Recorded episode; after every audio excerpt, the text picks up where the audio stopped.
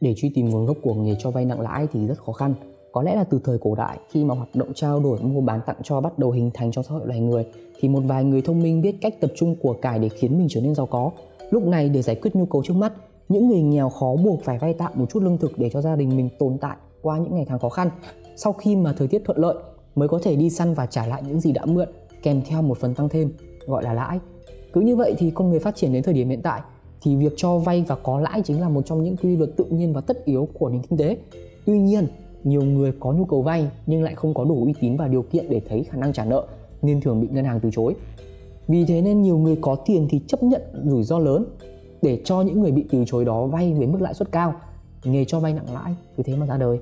Hệ thống cho vay nặng lãi trước đây là tập hợp của rất nhiều những tay đấm cừ để đảm bảo là con nợ sẽ được chăm sóc tốt khi có dấu hiệu của việc bùng tiền tháng 3 năm 2016 anh Nam tới nhà tôi với một cánh tay bó bột.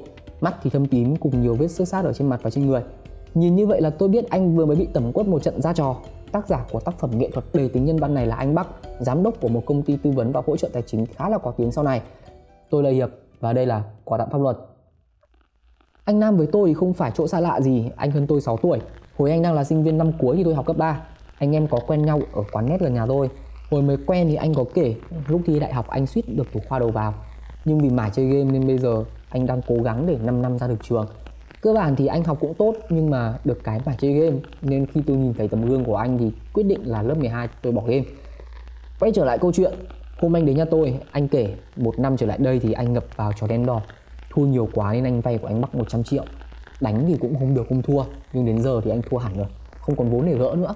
Nên hôm trước anh bắc đưa người đến tầm quất cho anh một trận và cho anh 5 ngày để về báo nhà trả nợ. Anh nhớ là tôi học luật nên qua hỏi tôi trước xem thế nào. Nhìn qua những vết trên cơ thể anh thì tôi tính sơ sơ cũng trên 11% tỷ lệ thương tật rồi. Lãi anh bắt cho anh vay thì cũng vượt quá mức lãi mà pháp luật cho phép. Nếu bạn chưa biết thì luật quy định mức lãi tối đa các bên được thỏa thuận là 20% một năm. Như vậy nếu cho vay với mức lãi từ 1.000 một triệu một ngày trở lên ấy, thì đều được tính là nặng lãi rồi. Cơ bản thì những vấn đề liên quan đến nặng lãi không còn mới Nên nhìn là thấy anh Bắc có thể bị truy tố hai tội danh Đấy là cho vay nặng lãi và cố ý gây thương tích.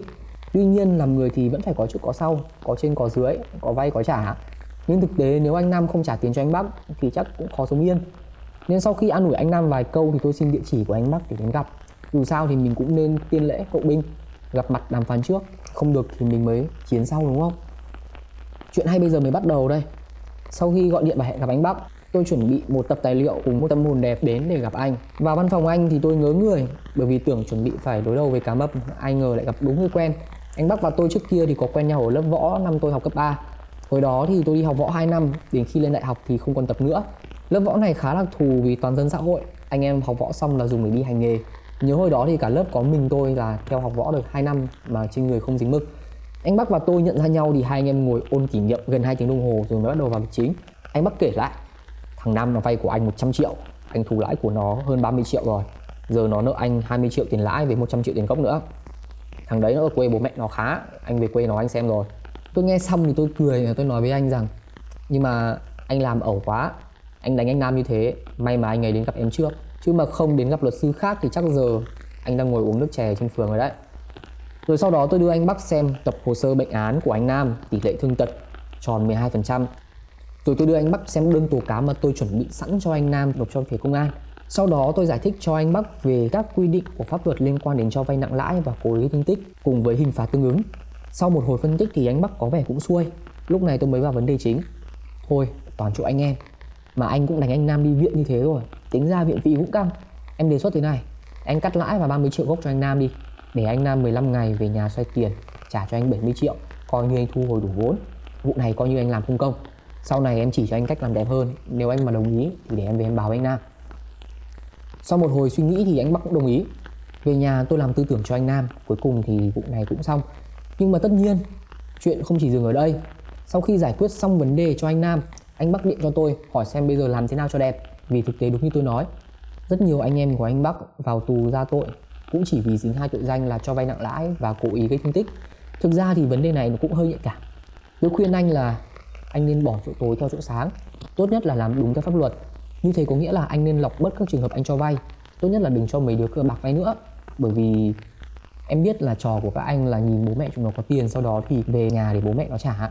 Nhưng mà thực tế thì bây giờ rất nhiều ông bố bà mẹ cứng rắn, không trả cho đâu. Mà mấy cái chuyện như là ném mắm tôm, tạt sơn hay là đe dọa ấy, không còn mấy hiệu quả nữa. Lấy được 3 đồng lãi thì anh mất 7 đồng vốn. Làm như vậy thì quá là buông ngược. Thế bây giờ phải làm sao? Rất là đơn giản thôi mình làm theo pháp luật.